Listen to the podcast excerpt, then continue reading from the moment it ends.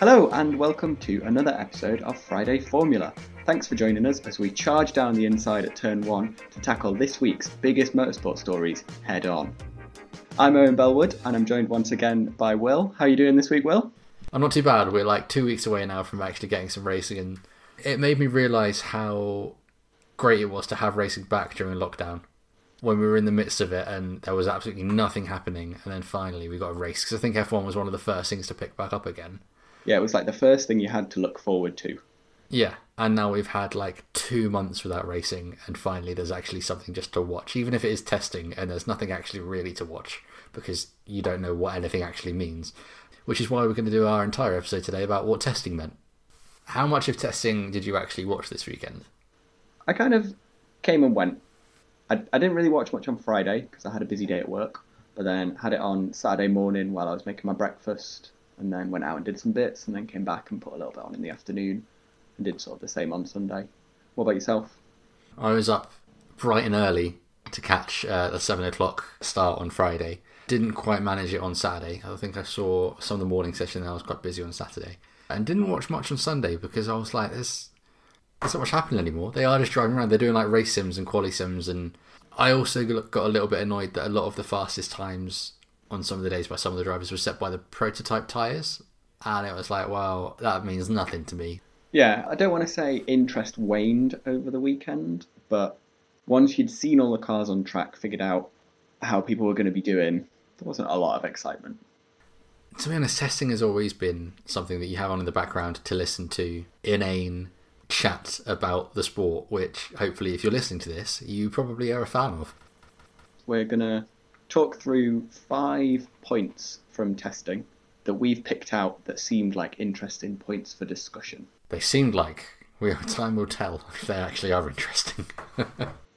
The first point of discussion that I have noted down for us today is the chonky Alpine, is what I've referred to it as. Yeah, it's a surprise because they're the only team on the grid this year using the Renault engine, aren't they? Yes. I'm not really sure what happened, but I woke up on Friday and it's all anyone was talking about.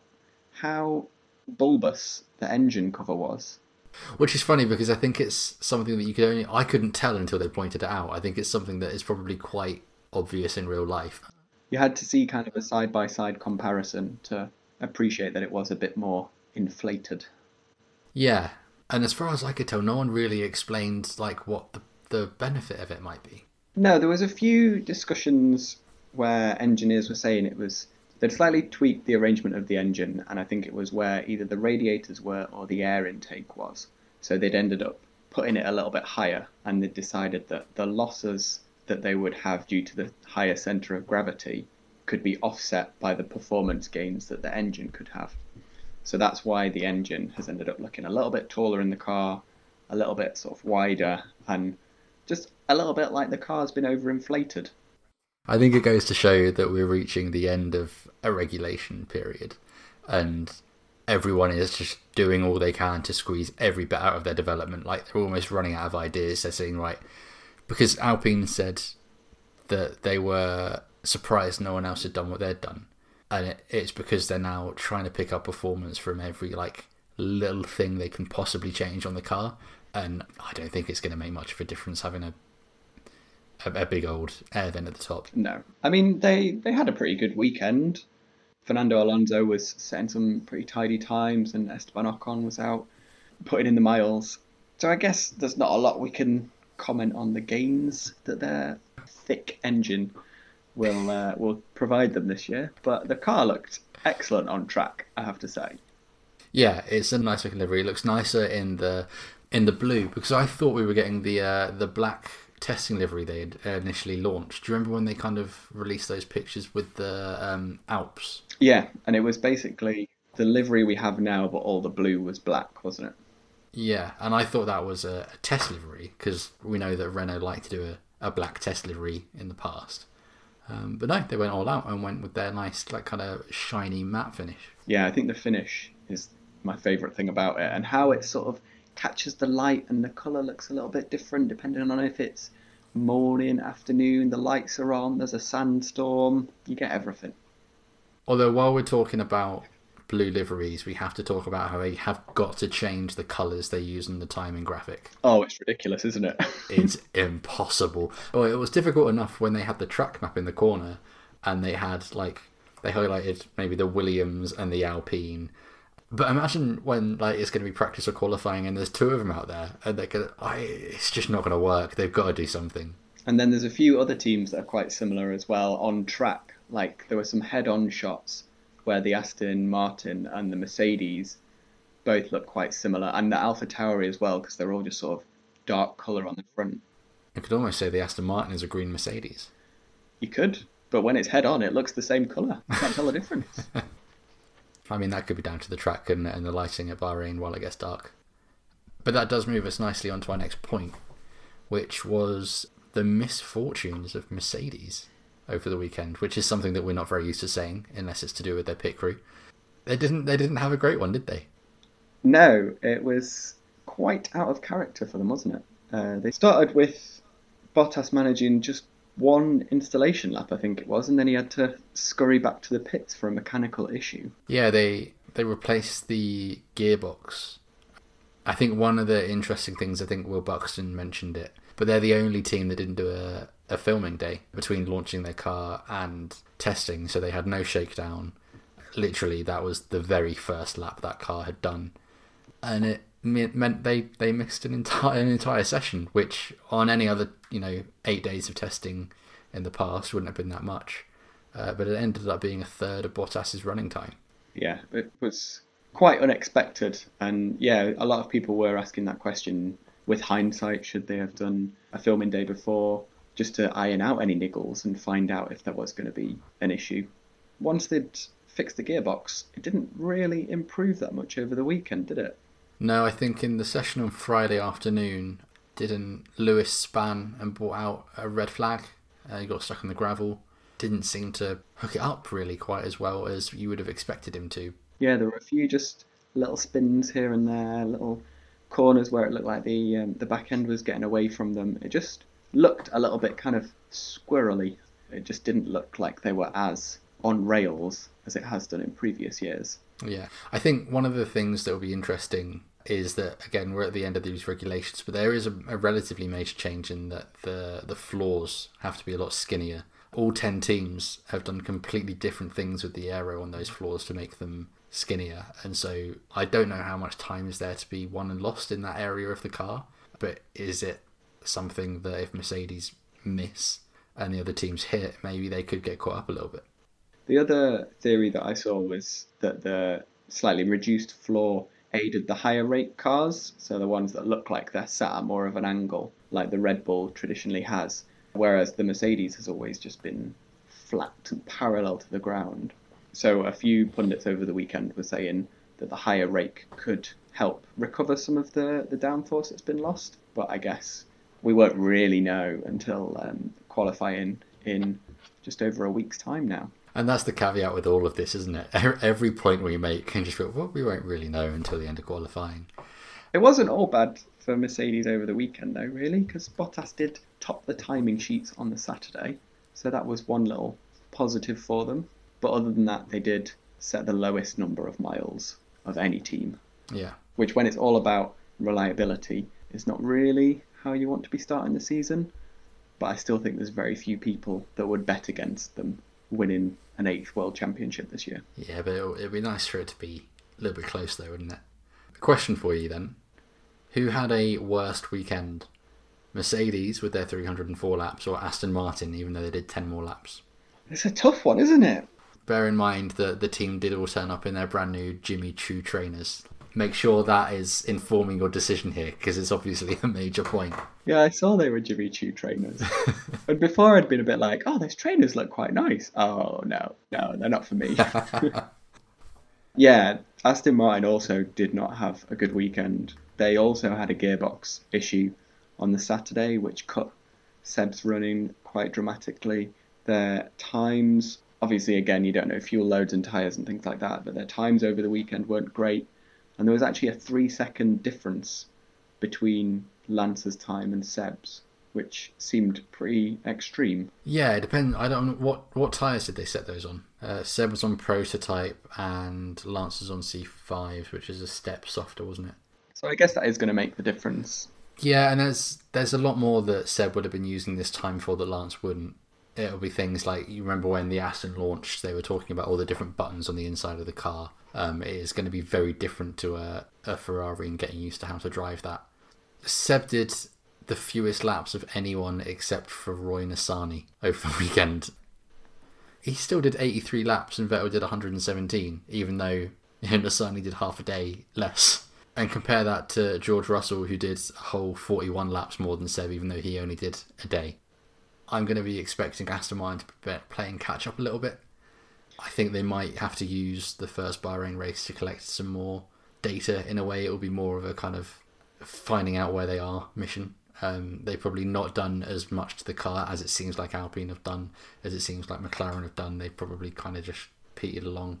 It just seemed polar opposite to where they were at testing last year, how they came along with the Racing Point as they were then. And they were setting really surprising times. They brought all this extra performance. They brought the pink Mercedes. And everyone was quite excited about what they were going to be able to do through the year. And then this year, they had their launch. Everyone got excited about what Aston Martin could do. And then it just seemed a bit underwhelming. Yeah, that's only because you bought an Aston Martin hat last week. I did. I've worn it pretty much every day. No, I know what you mean. I think it's a sign of good marketing, isn't it? For the first 3 months, Aston have been really good at building the hype. But if it doesn't translate onto track, then it means diddly squat. Yeah. But also it's testing. So yeah, exactly. It means nothing. They could be the biggest sandbaggers of them all. Well, that's the word everyone bats around, isn't it? Sandbagging. Do we believe that Aston Martin and Mercedes were sandbagging so much that they were two of the slowest teams? Well, Aston was slow. Seb was the second slowest time and Lance was about P10. Of the teams, Mercedes were the fifth fastest team. Their fastest lap was from Lewis and it was a 1:30.025 on the C5 tyres. And then Aston Martin were the second slowest team with a 1:30.460 also on the C5 tyres. So 400 per second slower than Mercedes. Disappointing, but let's hope there's more to come from them. But if Aston Martin were the most hyped team ahead of testing, I reckon the second most hyped team would have been McLaren, who I'm now convinced are going to be Constructors' Champion this year. I think they've got a better chance than they did last year. It looks good for them. Yeah, they seem to have a storming weekend. Given that they had the same engine that we were just kind of talking about with Merc and the Aston Martin, they had it for the very first time and had to get used to it. It seemed to be all good. Yeah, I think a few people maybe thought McLaren or Williams, who also had Mercedes engines, might run into similar gearbox issues. But McLaren, straight out the gates, Daniel Ricciardo, first thing Friday morning, and he just seemed so at home in the team. Didn't look like there were too many teething issues. He was just saying lap after lap after lap. Yeah, so he went quicker than Lando. Not by much, by about 0.4, half a second-ish. So he looks comfortable. I think what McLaren, if they can translate the power and take a step up with a faster PU next year, they are probably going to benefit from having two of the best racers in their team. So I don't think testing is necessarily where they're going to really kind of shine. I think Lando showed that he can be quick. You know, in his first season, he could hook up a quali lap. But in his second season, he really showed that he can go wheel to wheel. We know Daniel can. And that's where I think they're going to pick up and push forward this year. Yeah, for sure. I think everyone's quite excited to see what the two of them can do in that Mercedes-powered car, if they'll be able to fight for podiums and things this year. They've got to win a race. They've got to win a race this year. I hope so. Imagine if they win the first one. They had 2 podiums last year. I think they've got to push on a little bit and they've got to be there sweeping up. There'll be a race where a couple of the big guns get taken out and there's a safety car and they get lucky with tyres or something where Racing Point got lucky, where AlphaTauri got lucky. They need to be up there. They need to be in those positions. Yeah, but sadly there wasn't any racing and testing. So They were just trundling round for 3 days. But I think the major talking point with them was their mysterious new diffuser. Yes. So the rules this year have changed to try and cut down downforce on the cars, as we mentioned before with the floors, but they've also cut the size of the rear diffuser down. And supposedly McLaren have found a loophole in this by altering the size of the fences on their gearbox casing. So there's the gearbox falls sort of below the floor of the car, and then the diffuser rises out the back of it. But McLaren have extended these little fences off the back of the gearbox to try and extend the strake length on the diffuser. And the team have said that they've found this unique twist that they hope could add a bit more downforce at the back. And they were also surprised that other teams didn't take a similar approach. So it was quite interesting seeing everyone talking about this secretive little project. And also, did you see when McLaren did the filming day, they tweeted a picture of the car, but like coloured in black, where the barge boards and the rear of the floor was, so that you couldn't see it anyway. So they've clearly got a few sneaky little design flourishes on that car that they're hoping is going to be successful.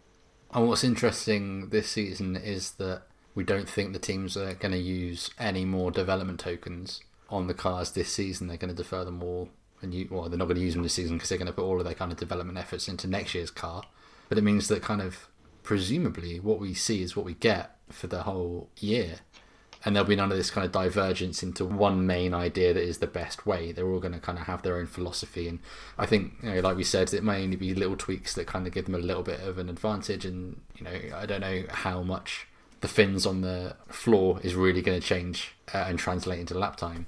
But a big idea like that for McLaren, if that is like, I think you messaged me, you're like, oh, it's like Brawn all over again, they're going to win. Innovative diffuser design, world champion. There's a direct correlation.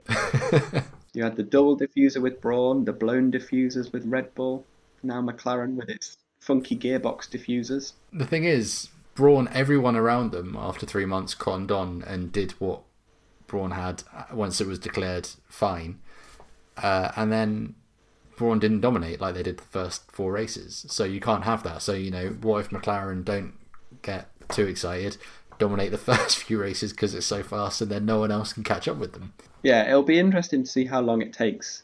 If it is a successful philosophy that they've got, it'll be interesting to see how long it takes other teams to adopt it as well, especially the ones that also use the Mercedes engine and the Mercedes gearbox, so have a similar structure under the car to deal with. But it was definitely quite a nice little nerdy talking point of the weekend that I got very excited about. I never thought I'd get excited about a diffuser. And here you are on a podcast you made talking about them. Explaining diffusers. I think I've peaked. Well, I hope you haven't, because I want to hear your insight on Red Bull. And it was a very happy weekend for Dr. Helmut Marko, who said that Red Bull had their strongest ever testing, which is quite bold, and you wouldn't expect anything less from Helmut Marko. But first, probably pretty happy with how the sister team did with Pierre and Yuki Tsunoda. Yeah, AlphaTauri just seemed to come storming out the gates. Both drivers were just putting down lap after lap after lap, and the times were just slowly improving. They were both seemed to be really comfortable in the car, and Yuki Tsunoda, one of three rookies this year, ended up second fastest of the whole weekend with a 129.053 on C5 tyres. There has to be a caveat with this. Did you see the article about his use of DRS? No. Tell me all about his use of DRS. I don't want this to ruin the Yuki Tsunoda hype train that you've got going, because I'm all aboard. But because testing isn't an official F1 event, there aren't any DRS zones. So you can open DRS wherever you want. And he was opening his 150 metres early every time. So he ended up, I think he was 3 kilometres an hour faster than Carlos Sainz in the speed trap because he had his flap open early. I'll send you the onboard lap so you can see. But on a track where there's three DRS zones, that could add up to quite a lot. That's going to make quite a big difference, yeah. But not to take anything away from it, you watch that onboard lap as well and you think, wow, this kid can really hook up a lap. I don't know why he was opening his DRS early, because maybe he just wanted to be at the top.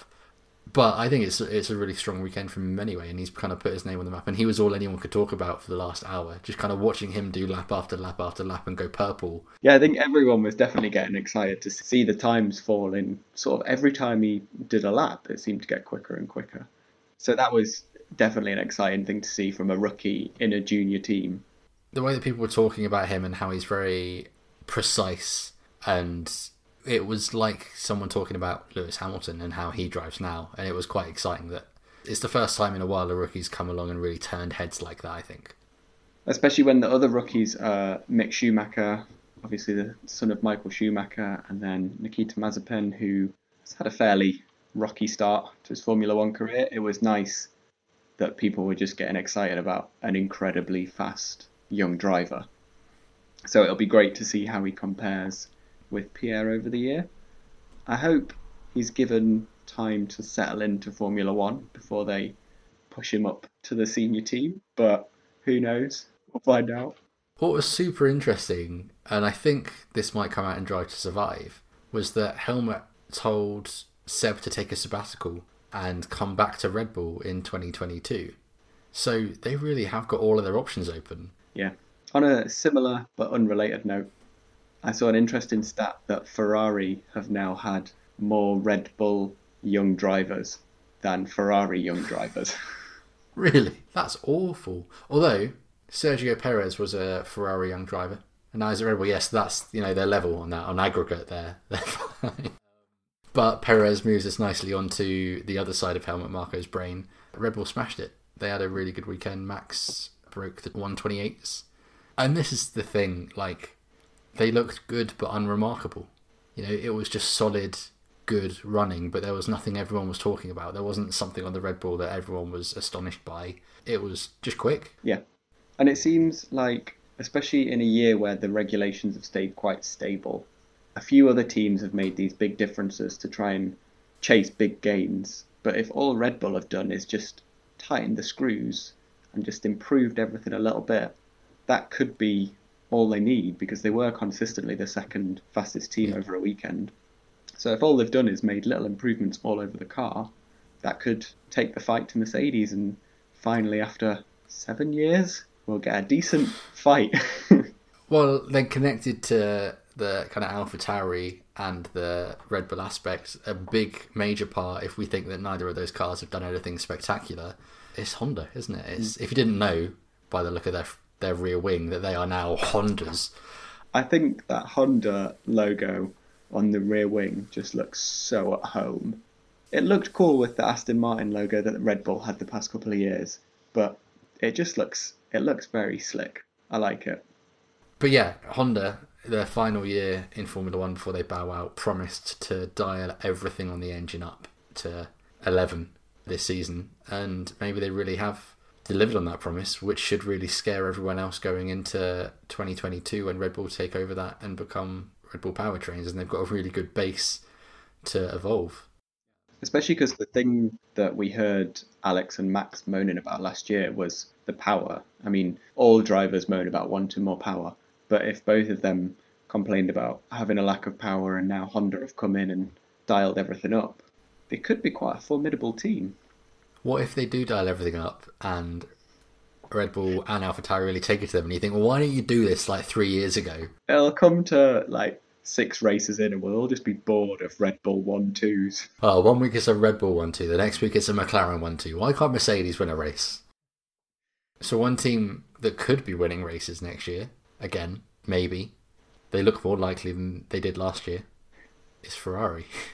Yeah, it's quite a dramatic turnaround, isn't it? I think they just hit Control Z. Yeah, if they went back to 2019, that'd be quicker than the dog they had last year. But it was great that it's not just the Ferrari team. It seems like it's the Ferrari engine, which is also helping Alfa Romeo as well. It was great to see both teams make that big step forward that they've kind of been saying they were going to make, but I don't know if anyone really believed them. So that was nice and refreshing to see people like Kimi topping the timings at some point, and then Carlos Sainz with his new team, he was also putting in some flying laps. So I think everyone is hoping that it's not just a testing fluke. Yeah, it would be so nice to see Sauber. We call them Alfa Romeo, but they're Sauber F1. Like, they've been up near the top before. It would be nice to see them mingle with at least the top of the midfield rather than hanging back below AlphaTauri. Kimi's definitely not lost it. I still think Giovinazzi's a bit of a shrug, a kind of gnomon. Like, he's just not really there.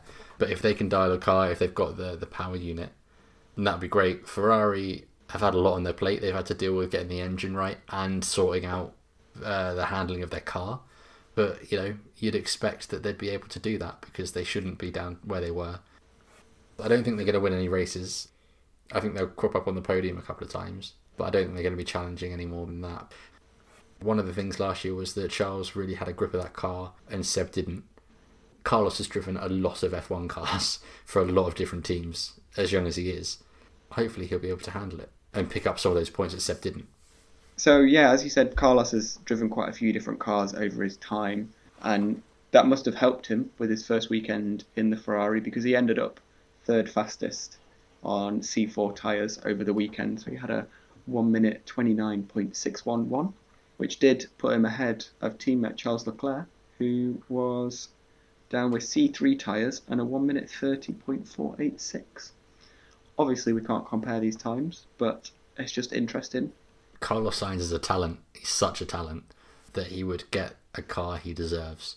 And I think when you sign a contract for Ferrari, you probably think, yeah, that's going to be my time. Do you think he expected it to be this year, though? I think his contract's 3 years, and he signed before the cars hit the tarmac last year, didn't he? He probably thought he was joining what was at the time a top team, and then just watched their decline before his eyes and thought, what the hell have I done? So I think he's going to have to come to terms with it. Might not be this year.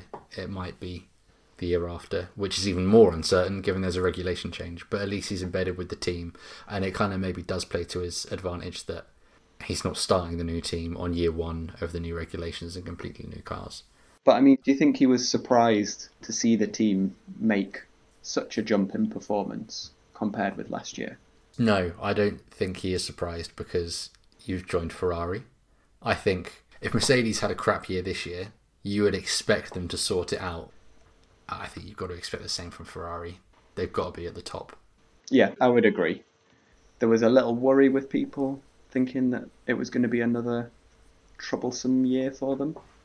But it is nice to see Carlos coming in, posting the third quickest time, Kimi Raikkonen posting the fourth fastest time of the weekend. Obviously, everyone says you can't take anything from testing because you don't know the fuel loads, you don't know the tyres, you don't know the aero loads they're all posting. But just to see them starting the year on a more positive footing, I think has filled people with a little bit of confidence that the season's going to be all right. Yeah, as long as it's not just Merc 1-2, or maybe a Red Bull, because that really was the epitome of it last year, wasn't it? It got a bit boring.